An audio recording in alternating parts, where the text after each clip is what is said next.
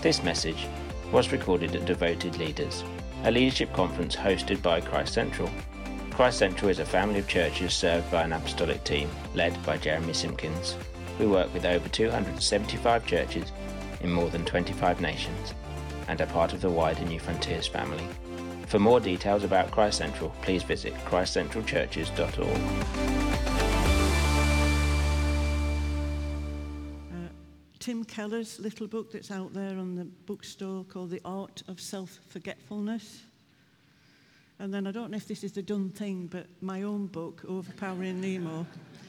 From the point of view that I talk a lot in there about what the pseudo-truth is and how we end up slipping into believing that.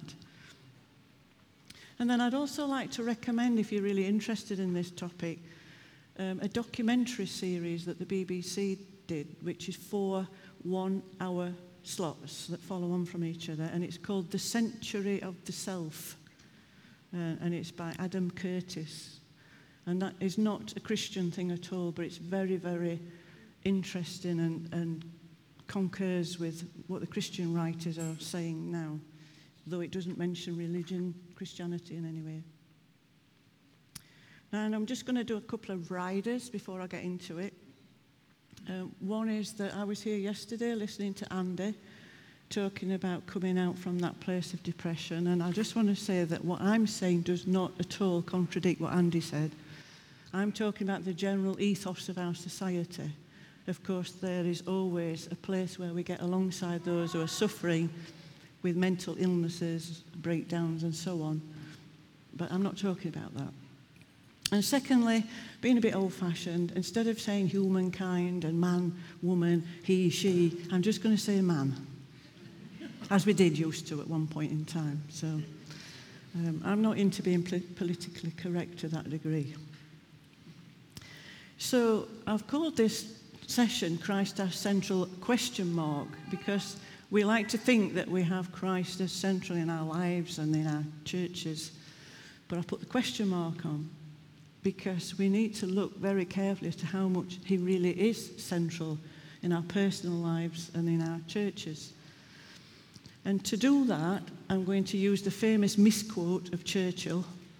You know, everybody's misquoting him at the minute. And the misquote is, the further backward you can look, the further forward you can see. Which is not quite what he actually said. But the principle being that if you look back, you can see how things have evolved to where we are now, and you can see where it's going. So I'm going to start by looking back in terms of how we've got to where we are today. And then we're going to move on and look at, well, what is that doing in our churches? So basically, you could start anywhere in history. But I want to start towards the end of the Enlightenment, when the Industrial Revolution was coming in. And during the Enlightenment, a guy called René Descartes famously stood up and said, "I think, therefore I am." And during that time, man began to reason about the existence of God, about man's right to choose, about how he could outwork his faith. Man began to recognize, I've got an individualism. I'm an individual. And the thing of personal rights started to rising. And that time was a whole thing of, if we have knowledge and if we reason, then we can better ourselves. And we came out of that phase in history into that famous stage of the Industrial Revolution, where everything on earth seemed to get invented, one thing after the other. And the cultural and even the literal landscape changed, and some didn't like it. So you got people like Charles Dickens using his novels such as Hard Times, Great Expectations, A Christmas Carol, to bring warnings of the dangers of seeking after wealth, making money at the expense of others. And the social order began to change. So where before it was the aristocracy and the poor, those that just got on with life, and the aristocracy, it started changing. People were changing. So we had the rise of the newly rich, a few becoming rich at the expense of the many who were poor and lived and worked in appalling conditions in places and situations that William Blake, who wrote at the time various poetry and the famous thing that became Jerusalem, called the Dark Satanic Mills. So there was this kind of rapid growth causing rapid societal change that some felt was beginning to impact morals, and some felt were beginning to impact, well, how we see one another in society. So this age of reason, the thinking, I am, therefore I am, it was all feeding into the rise of what was now becoming capitalism, the way to better oneself and make money. So you've got the thinking I am, the new individualism, and the rise of ways of making money, various inventions, various factories, and so on. And then at that kind of time, in 1859, we've got the famous event where Charles Darwin released his Origin of the Species. And his theory of evolution actually came to be accepted as fact among those who were thinkers and those who had more time and ability to reason these things. It began to be distributed as fact. And so the thinking was beginning to shift a little. The new thinking was that those who believed human life had a purpose were mistaken. Human existence was random. And the new thinking began to be driven by this deterministic thing. It's about the here and now. And it's about what has caused your particular past evolutionary selection. It's about the survival of the fittest. And that we can better ourselves and that we can change our lives. It's all about life now was coming even more to the fore, and making money made a way for that. Making money was increasing at this time. So capitalism starts to now fully come to the fore. And during that time, many now began to question religious beliefs because Darwin's theory had seriously challenged those beliefs. So you've got everything kind of thrown up in the air at that time, with some new kind of social values coming in, which were about being individual, making money, and about reason. And then in the late 1890s, we've got Sigmund Freud, who published his psychoanalytical theory. This was based upon the belief that man is a victim of his entire collective circumstances, in particular the early stages of life and the genetic predetermined instincts. Coming back to Darwin again, Freud was very influenced by Darwin. Freud built upon Darwin's ideas about humans having primal urges and latent tendencies which were held over from primitive species. So psychoanalysis encouraged a person to focus inwards, to recognize the complexity of one's own behavior, and to find the answers by trying to integrate the various aspects of one's own personality. Freud also introduced us to the ego, as well as proposing that sexuality was intrinsically woven into the personality from a young age. So his work, and that of his daughter Anna, heralded in many other therapies, such as behavioral therapies that was developed by Skinner and humanistic therapies proposed by Carl Rogers. Now, in 1961, Martin Lloyd-Jones gave an address at the Royal Albert Hall. You can find this in a book called Knowing the Times. And the address was called, "How Can We See a Return to the Bible?" Even in 1961, they were beginning to feel the pressure on the church. During this address, this is what Lloyd-Jones said.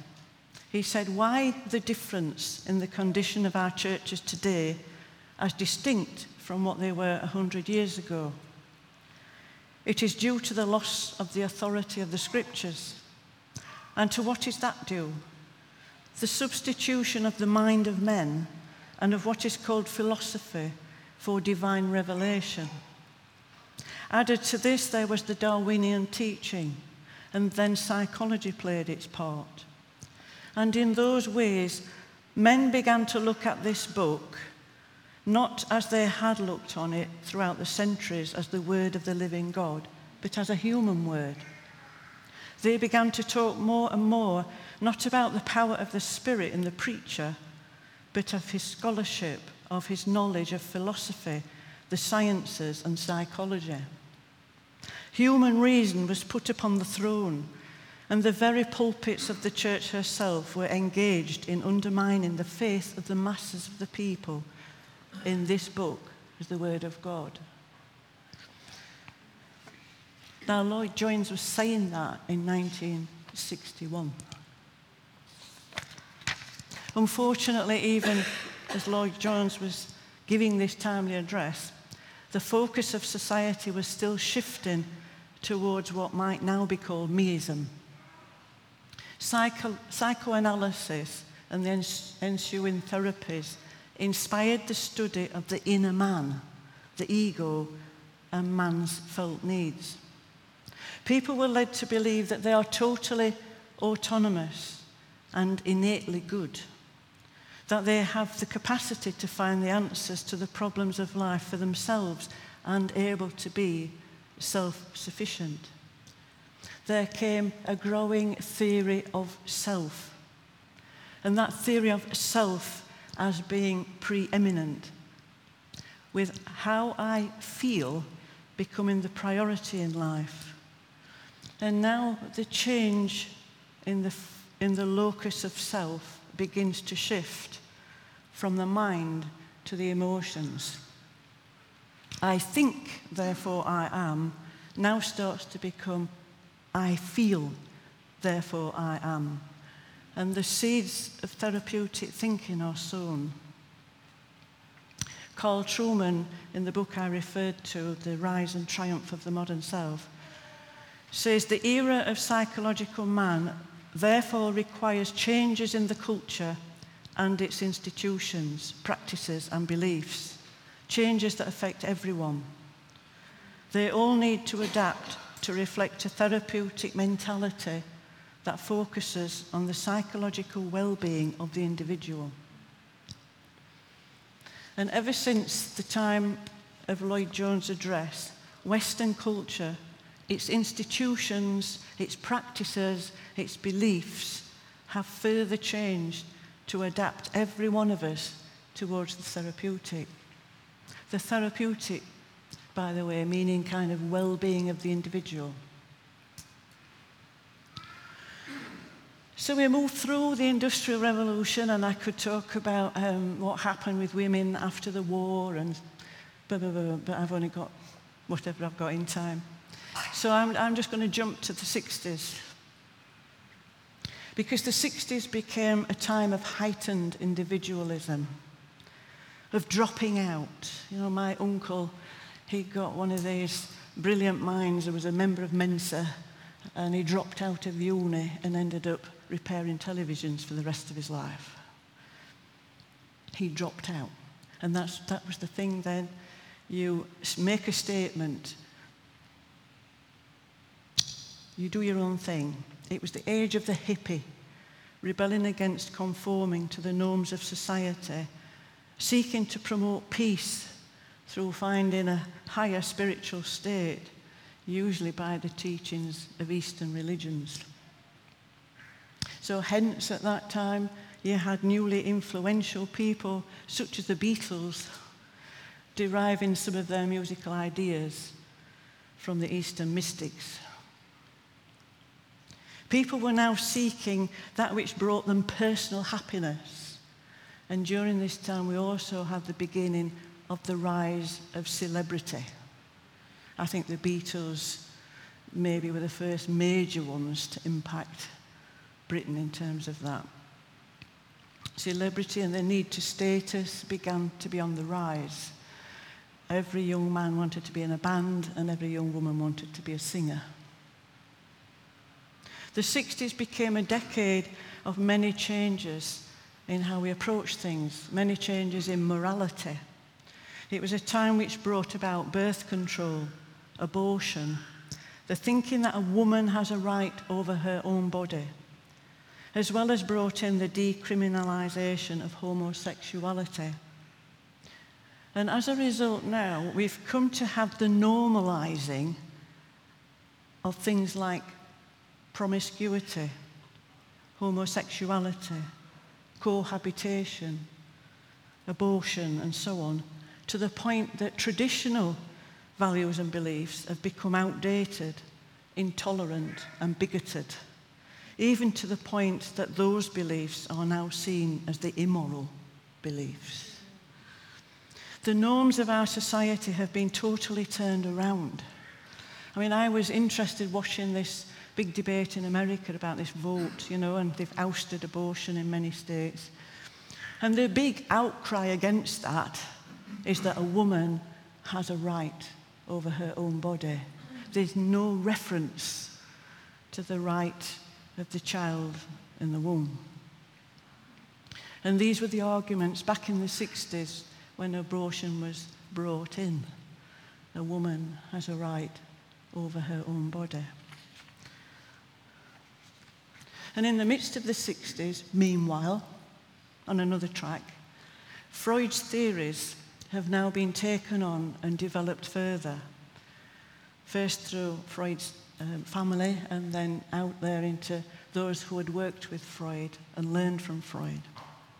And they were taken on and developed to further influence not only the psychological field, but the field of commerce. And we had the rise of advertising. Advertising managed to do this amazing combination of bringing together reason, individualism, capitalism, and psychology to influence the ego, to train man to pander to his felt needs, to train man to become satisfied only by that which he desires, has personally chosen, and pleases him. So I think in my book I write about when I was a child and I went to the shop for some baked beans. I just asked for a tin of baked beans. There was only like one or two brands. By this time, there's a whole raft of different tins of baked beans you can buy. HP, Cross and Blackwell, Heinz 57, own brands, you name it. One has choice, but you are trained by the advertisers to prefer a certain one. Around this time, Abraham Maslow, who you've probably heard of, that developed his model of a hierarchy of needs, which is known loosely as Maslow's pyramid or Maslow's triangle. He worked with some of Freud's followers, and he developed this hierarchy, suggesting that humans are motivated to strive to have their felt needs met. And then having those needs met, they will then strive and reach for the next level in terms of these needs until it gets to the point at the top of self-actualization, which is the fulfillment of all one's potential, a superior state of being. And these psychological ideas and those of Freud's were taken in not only to the advertising world, but now they're starting to be used in the political world to influence how we might vote for this particular party or other. I think one of the people, if you watch the BBC thing, you will see that Tony Blair changed Labour significantly by picking up some of these psychological ideas in terms of having knowledge of where to go with his proposals, with his manifesto.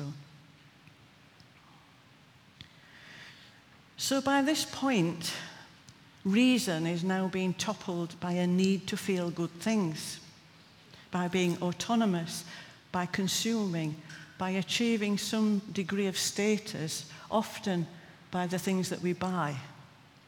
These were now all coming together to dictate to our daily lives. And so if we fast forward a bit further, we hit the technological age of the 80s, when everyone has to have their own personal phone, personal computer, personal space, individual stuff that make us feel good and give us status. The technological age gave us rockets to the moon and the ability to speak to someone at the other side of the world. Technology helps man to stretch what is possible, and the assumption has become that humans can be, do, and go beyond the possible, to rewrite reality. The internet and the rise of social media has led to the rise of what I call pseudo-truth. Please see my book for a fuller explanation. That which looks and feels like truth, but is in fact not the truth, but lies. Fake news, YouTube stories, articles for self-help even, social media, all feed us with the pseudo-truth constantly. And so we go with what we've been led to believe, and we trust in what is often lies. So all these aspects of history, of course, have brought us many good things. Nevertheless, the changes in society now mean that man sees himself as the creator of his own world. Now we are moving into virtual reality as reality, pseudo-reality. Nothing is outside of what is possible for man to create, whether that is a driverless car, a man who can give birth, or ABBA as you knew them and not as they are now. Now we have moved from I feel, therefore I am, to I feel that I am, therefore I am. We live in an age where the pseudo-truth rules and real truth is obscured. In short, humans are traversing more and more towards seeing themselves as individual gods who can do and create what pleases them and do away with what doesn't please them. The end result leads me to texts such as it was in the days of Noah, or the story of Sodom and Gomorrah, or the text, everyone did what was right in their own eyes. To use a Martin word, trajectory from here is self-destruction towards I feel that I am not, therefore I am not. And we're seeing that come through now in so many mental health issues, people feeling suicidal and despairing and so on. Society is not on a good course. So that's kind of how we've got to where we are in a nutshell. Now in 1949, George Orwell wrote of a fictional dystopian society in 1984, his book. Many of you might have had to read it for school purposes and so on. But he wrote it in 1949. Now, this is a brief overview of the book. It was a society which had constant propaganda and lies pumped at them through a telescreen that was always on, where history was being constantly rewritten, language was constantly being redefined to phase out unwanted words and narrow the range of thought. It was a society where you were expected to believe that you were what you were told and never to question the telescreen version of the truth. You were never to openly confront anything, but be tolerant and accept everything without question.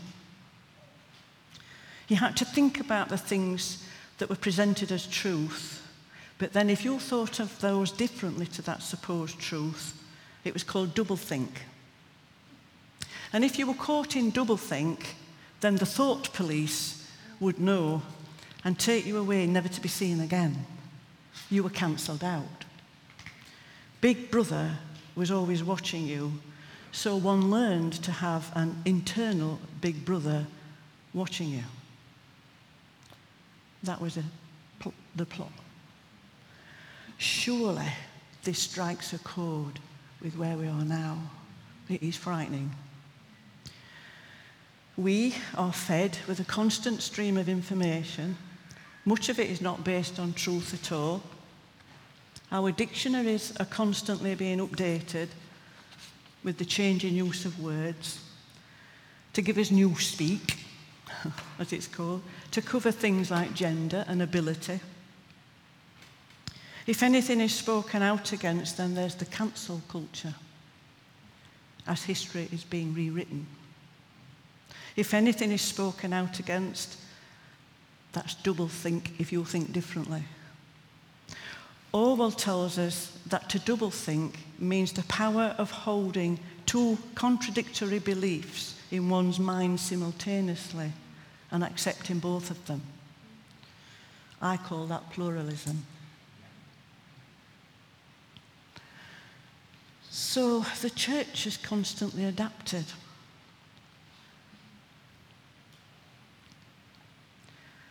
The church has adapted to and become infected by being part of a psychological society and has tried hard to be culturally relevant. Rather than standing firm in her distinctives, to more and more display an alternative culture.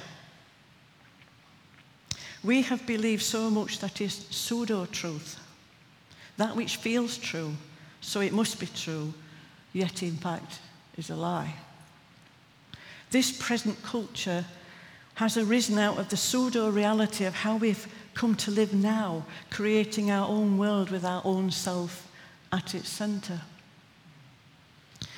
Today, the core workings of our Western society are therapeutic in every area. Everything has to relate to our well-being because how people feel should take preeminence. Political policies have to take account of our right to choose, our right to be led by who we are, and who we are is based upon who we feel. So I no longer tick a box when I'm filling a form in according to male or female, what I am biologically. I now have to tick a box based on who I feel I am out of at least 6 options, including other. Is it no wonder that Keir Starmer cannot answer the question, what is a woman? Whatever he says is going to be the wrong answer. Don't know what happened there. The focus has subtly become a desire for personal happiness. Trevin Wax says this, the church is transformed into a place to help people find personal fulfillment. The belief that God wants me as an individual to be happy, despite what the Bible might say about what is right or wrong. What we are actually meant to know is a self-forgetful joy in God, despite any surrounding circumstances. Not a self-centered happiness that is derived from the surrounding circumstances working in our favour. So a guy called Os Guinness wrote a book called Prophetic Untimeliness a few years ago. I don't know if it's still available. And this is what he said. A new evangelicalism is arriving in which therapeutic self-concern overshadows our knowing God. Spirituality displaces theology. End times escapism crowds out day-to-day discipleship. Marketing triumphs over mission. References to opinion polls outweigh reliance on biblical exposition. Concerns for power and relevance are more obvious than the concern for piety and faithfulness. Talk of reinventing the church has replaced prayer for revival, and the characteristic evangelical passion for missionary enterprise is overpowered by the all-consuming drive to sustain the multiple business empires of the booming evangelical subculture. What an indictment. The therapeutic has invaded our church life and structures to the degree that it is overturning the very truth it's founded upon. There is now a much more inward-looking focus. The worship has become, how does it make me feel? What is going on in me? The songs are about how I feel. Even the sermons can be geared into how we feel. Any pastoral ministry has become about how people feel. Even things like how we choose our leaders and our staff members can be based around, well, how do we feel? We no longer challenge and admonish. We only are tolerant and care and encourage, lest we hurt people's feelings. Subtly, the pseudo-reality has taken over, and the truth plainly written in the Bible has been airbrushed to create a better-looking truth. The good news of the therapeutic gospel is that you are not as bad as you think you are. Of course, in reality, we are at heart those who are worse than we think we are, for all have sinned and fallen short of the glory of God. Hence, church has become a place where I, as an individual, choose to go, and hopefully I can shape what it looks like. I can derive my state of well-being from being there. I can ask myself, what has the meeting done for me? What do I want God to do for me? I can even outwork any of my altruistic tendencies through my giving. I can support those things that I think should be supported. I can give into the church, and so long as I feel I can help shape that, then I might feel my money is well spent. Church becomes the way I can shape my sense of worth, happiness, and good deeds. In worship, the worship times, our songs can become all about me. Listen to some of the words of some of the songs. The sermons can invite us to get to know Jesus, and he will meet all your needs. And yes, of course, in his marvelous grace, God often does meet our needs. But we can often be pitching the benefits of the gospel and not the gospel itself, which tells us that we are objects of his wrath and have need to repent.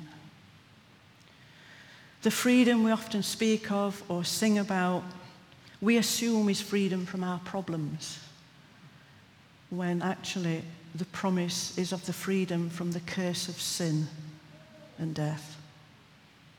And it's the promise of freedom to walk with him. Trevin Wax says, we desire what God can give us rather than God himself. And therefore, our contributions into the meeting, they can become all about our feelings. The subjective has taken precedence over the objective. Even prophecy has often become about what I subjectively feel God is saying, even if that overrides the objective truth. And of course, it should always make us feel good.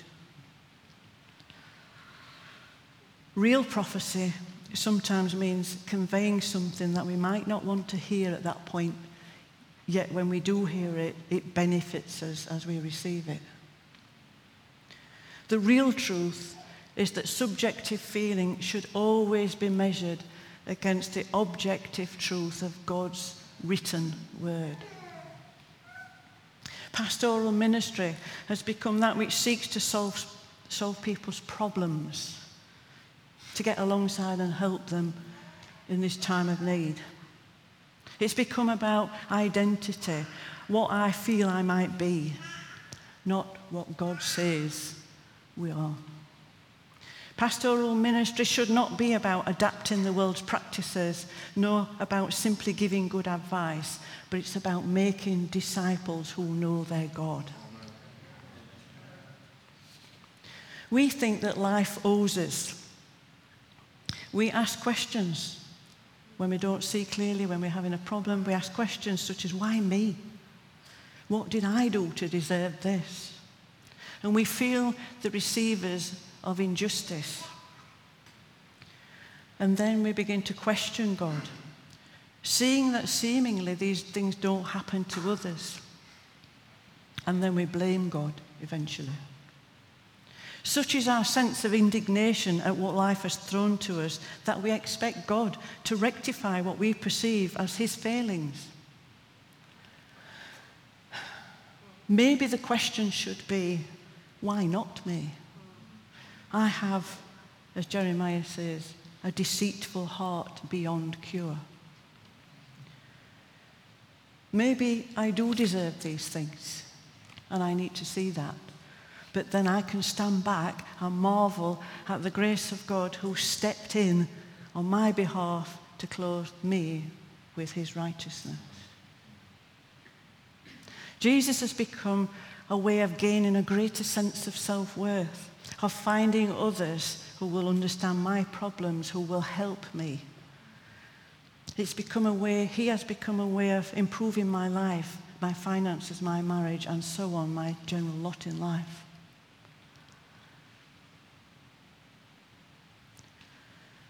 So where do we go?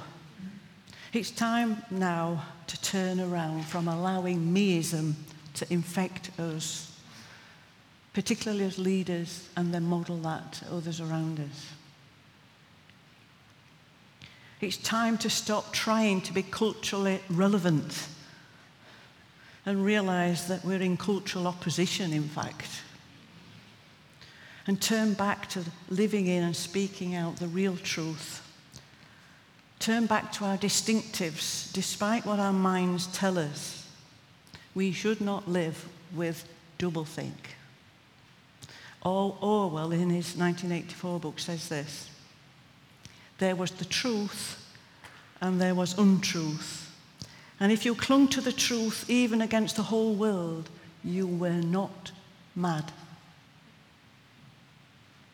We might be a minority, seemingly, but if we cling to the truth, even against the whole world, we are not mad.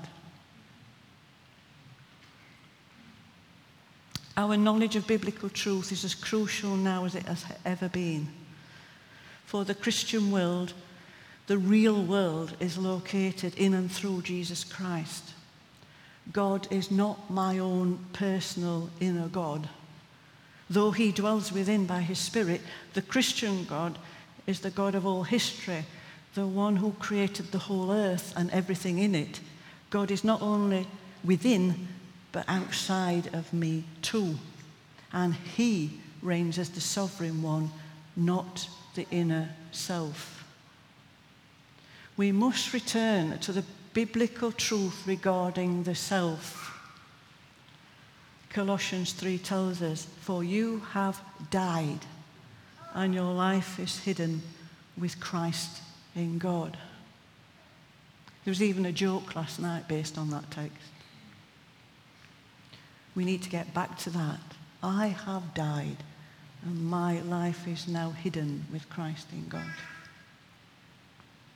We need to return to being real community in an increasingly individualized society, because we do not live for ourselves. Galatians 2:20 tells us, I have been crucified with Christ, and I no longer live, but Christ lives in me. The life I now live in the body, I live by faith in the Son of God who loved me and gave himself for me. We must throw off being an inward-looking people and grasp the notion again of community. Developing a community thinking, belonging in community in a bodily present way rather than just a digital way. We must have a biblical morality driven by objective truth and not pseudo-truth and feelings-based morals. We have behaviours that are determined by doctrinal truths and not by felt needs. In short, the church needs to become radically anti-cultural in turning away from the therapeutic nature of our society and becoming more aware of the need to put to death whatever belongs to your earthly nature. Again, the verses in Colossians. Our new self is hidden with Christ in God, is sharpened and made more like him by being in community with others who are on the same path. We are to reflect the fact that we are built together as God's temple, not that we are just a collection of empathetic individuals. So no more should we be living just for today as the world does. We do not follow Darwin's ideas, nor Freud's ideas, where we're just making the most of this life, trying to find answers within ourselves, trying to better ourselves and making money and so on. Rather, we are a community of people who look at God's big picture painted right through the whole Bible, and we see his promise of a kingdom growing and filling the whole earth. We see a city coming out of heaven that one day we will see even more and be a part of. We live now in the light of that is to come. There is purpose to our lives, so we live trusting in that which does not come from what this world has to offer. So in our churches, the goal is not for a people who are whole. The goal is for a people who are in intimate relationship with God, who makes them more and more whole, who changes them from one degree of glory to another day by day. We must resist the modern day thrust to preach, teach, and practice a therapeutic gospel. We must challenge our own thinking, our mindset, and not allow the world's ways of thinking to press us into its mould, as we read about in Romans 12. We turn away. We don't conform. And as a result of turning away and not conforming and speaking out the truth, we are transformed by the Spirit and his ways. Worldly thinking is individualistic, self-centred, celebrity-minded, consumerist, and divisive. Biblical thinking is community-minded, self-sacrificing, humble, serving, and uniting. It is a time to wake up. It is a time to shake out of the sleepwalking in these cultural areas. It is a time to come out of our sleepwalking in anti-Christian beliefs that we've allowed ourselves to do for so long. But folks, I do not believe in some dystopian end to our society, nor to our churches, because I have hope in the gospel of Christ. I have hope for a new creation. And this time that we've had of in between and so on, the things that we feel are changing since the pandemic, the wake-up call, is because God is calling us now as his church to throw off the things that hinder us and stand again in the authority that he has given us, to proclaim the real gospel and to make wholehearted disciples for him. So I do see this time as a time where we are standing on the edge of a new era, an era whereby the church wakes up from her sleepwalking away from truth and arises to courageously declare it. This could be an era in which the church begins to rise rising up in faith and in her distinctiveness. It's not just about waving flags in a meeting such as the ones we've had this morning. It is about rising in our distinctiveness, and of course that might well mean kickback.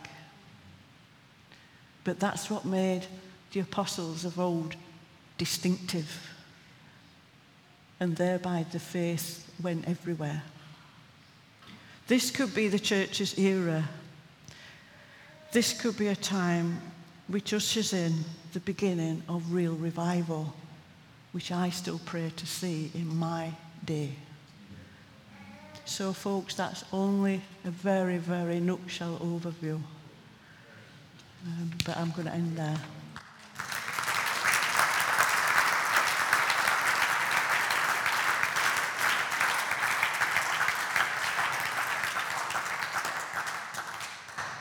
So, prepared to take comments or questions.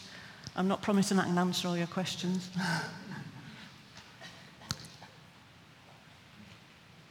No? Can you just give the names of those two books again you mentioned at the beginning? Yeah, one of them is called The Rise and Triumph of the Modern Self. It's on the bookstall out there. It's by Carl Truman. The other one is Counterfeit Gospels by Trevin Wax. I'm not sure if that's out there. Okay. Yeah. I wonder if some of what's happened is also the megachurch movement that came up that created this kind of product that people could be attracted to. Mm. I guess as a movement, we've been influenced by that. At the same time, as Jeremy said yesterday, we don't want to do things badly. Do you have any thoughts on how you may have unintentionally created a kind of stage product? How do we start to unravel bits of that are good? Because what we do on a Sunday is so influential for our discipleship. How do we move forward with that? I don't think I can answer that fully. If I could, I think all the team would be waiting for me to tell them. But the megachurch culture is an example of what I said, the trend to be culturally relevant and absorbing into it all these worldly values. I think the main thing is for us to get away from Sunday as being the day and to be living every day in what it is to have real faith. So if that means my neighbour has got some of these questions. He might say to me, well, I think they should keep abortion. That means I need to speak out.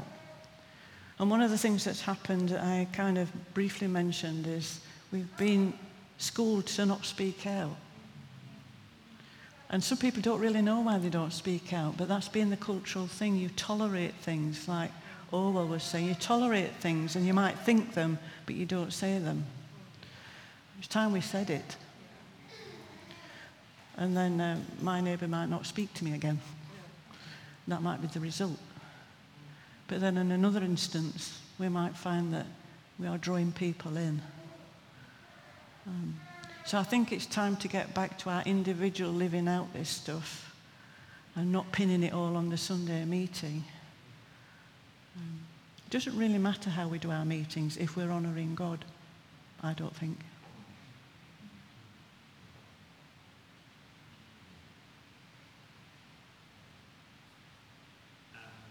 So you mentioned about Noah and Sodom and Gomorrah in the Generation Z and the apostles at that time also they faced multiple challenges culturally. So do you think what is coming now is not something new, but it's a different form of it coming up the church being facing? So at the same time, so how do you, at the same time you're communicating the gospel, the religious jargon is not work because majority of the people never read the Bible, Jesus exists, swear word. So at the same time you want to communicate the transformation of the gospel without religious jargons, at the same time Yeah. That's cultural, that's the other word of the use of cultural, isn't it? Cultural as in, I'm talking about the kind of imbibing culture and using the term in that way. But I just think we have to just begin to live it, and we share the best we can. And if someone doesn't understand, well, we have to lose some of the Christian jargon, I'm convinced of that, in talking to our friends and our neighbours. But we do have a gospel, and we can't skirt round it trying to look for other words to describe it. We just have to say, this is where we are without God. This is what God done through his son Jesus Christ, and this is where we can be as a result of that.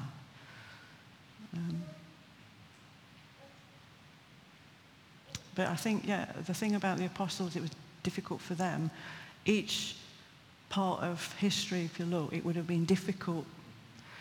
But the times when there's been real influx into the church has been when they've met with persecution, when they've stood up to the prevailing culture, when they've spoken out.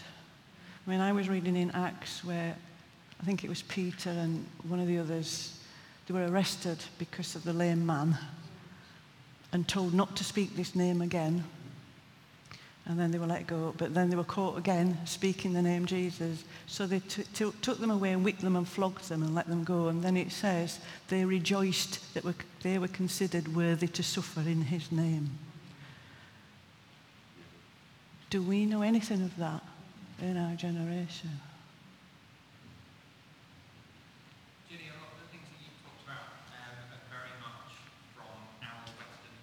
Yeah. And we have a level of individualism that is not seen in many other cultures, particularly many African cultures, many Asian cultures. To what extent, obviously not to say that these cultures have the answer as opposed to the Bible, but the theology of our brothers and sisters from those cultures, what is the role of diversity within our church?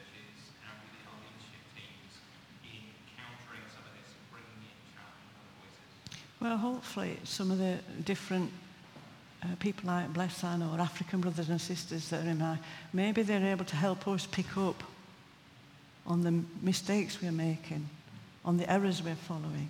I mean, equally, those nations will have their own cultural things that they're fighting with. I mean, I talked to Joseph, and they have this idea about spirits, you know, and they have pluralism in a different way to do with various demons and spirits. And they're trying to appease them and yet worshipping the Christian God. They have their own cultural battle. And I can't comment on that because I've never been in that environment.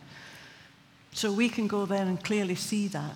But when they come to us, they should probably clearly see the rubbish that we are infected with. So hopefully they can help us. That is one upside of having a diverse load of nations in our church.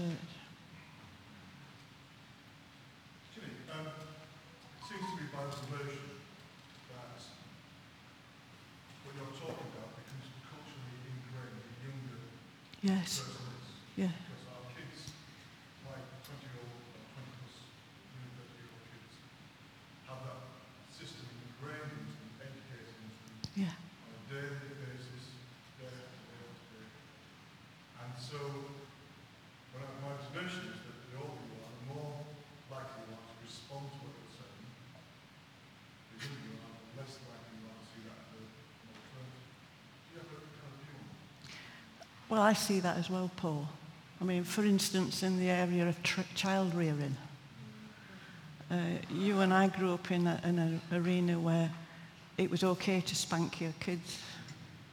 Well, there was still that element of you disciplining your kids.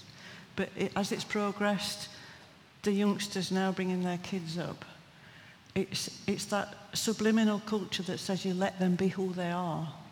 You let them find their, find this and find that, and the biblical thing of training up a child in the way he should go is going out. And I think we have to therefore keep reinforcing biblical truth in every area of life. That's just one example. so that we stick with the Bible, but then that makes us look different. Yeah? So my daughter grew up in the church, even though she's not at the moment churching with us. And she has 4 teenage children now. And she's experienced some problems with one or two of them because they are still, she's been bringing them up in a similar manner, a bit looser, but a similar manner to how we brought her up. But all her kids' friends are in this, well, you have to let them be who they are, you let them have some rope, you let them find out, you let them make those mistakes. And she's, well, I'm not going to let my daughter get in with a crowd who are taking drugs. And the mother of one of them children said, but you have to let them try these things. That's the difference. She's up against it because she's feeling the pull of two worlds, the one that she grew up in the church and the one that is now. And I think we have to be aware of these things. And no, you train up the child, you know. So I've tried to support her and endorse where she's going with it. That understanding reflects in the church as well. Yeah. I hear increasingly young people talking about stuff that really never considered. Yeah. So I think, you know, they're going to have access to more and more things beyond our imagination at the minute. You know, when I was a child, I used to enjoy science fiction things. And on one particular thing, I can't remember what it was, they had this big square thing, and when they wanted to speak to somebody, a picture came on the big square thing, and they could see this person, and this person was like, you know, in another country. And that was science fiction.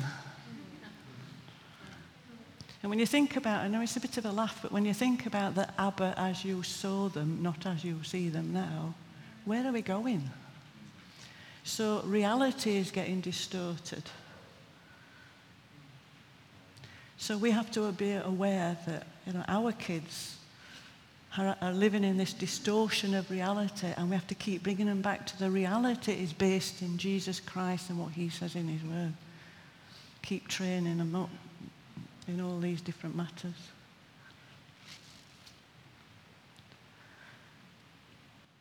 I think we're about, do we finish about now?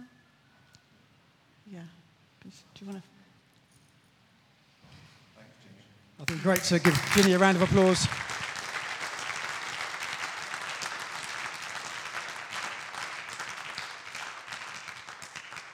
I think we should finish by praying. So feel free to, if you want to join me in standing, but otherwise stay seated. But I think we just need to pray. We need to pray for wisdom. It's very easy to be to go with the flow, or it's very easy to be reactionary. We need to ask God in every circumstance, how do we combat the world in which we live, and how do we work with it? Father, we stand here before you, Lord, and you know. Lord, you know our society, you know our backgrounds, you know the world in which we live and in which our children live. And so, Lord, we as leaders, we pray for your wisdom, and we pray for your courage. Lord, you are the center of it all. Lord, it's not about us. It's not about me. It's about you. It's all about you. But that is so alien to our culture, and yet, Lord, it's at the center of the gospel. It's all about Jesus. And so, Lord, we pray, help us, Lord, that we don't throw that away, that we don't deviate, Lord, from what is truth and embrace pseudo-truth. And yet, Lord, we need to love those around us. We need to love our neighbours. We need to love those who we disagree with, love those who would be quite violent towards us in one sense. And Lord, so we need your wisdom, Lord, as leaders, as we try and help our churches. Lord, speak to us by your Spirit. Help us not to just imbibe culture by osmosis and find that our pastoring is just therapeutic. Lord, we want to believe in your power, and we want to believe in your truth. Lord, it's your truth that deals with people's lives. And so, Lord, we pray for that. But, Lord, as we witness as the church, Lord, we want to see the name of Jesus glorified, and we want to see your power at work, Lord, in the church, even if that provokes a reaction. And so, Lord, we pray, will you be with us and come on us in power increasingly as we go from here. And so, Lord, we thank you for this morning. We thank you, Virginia. And, Lord, we pray, help us as we go out from here. In Jesus' name, amen.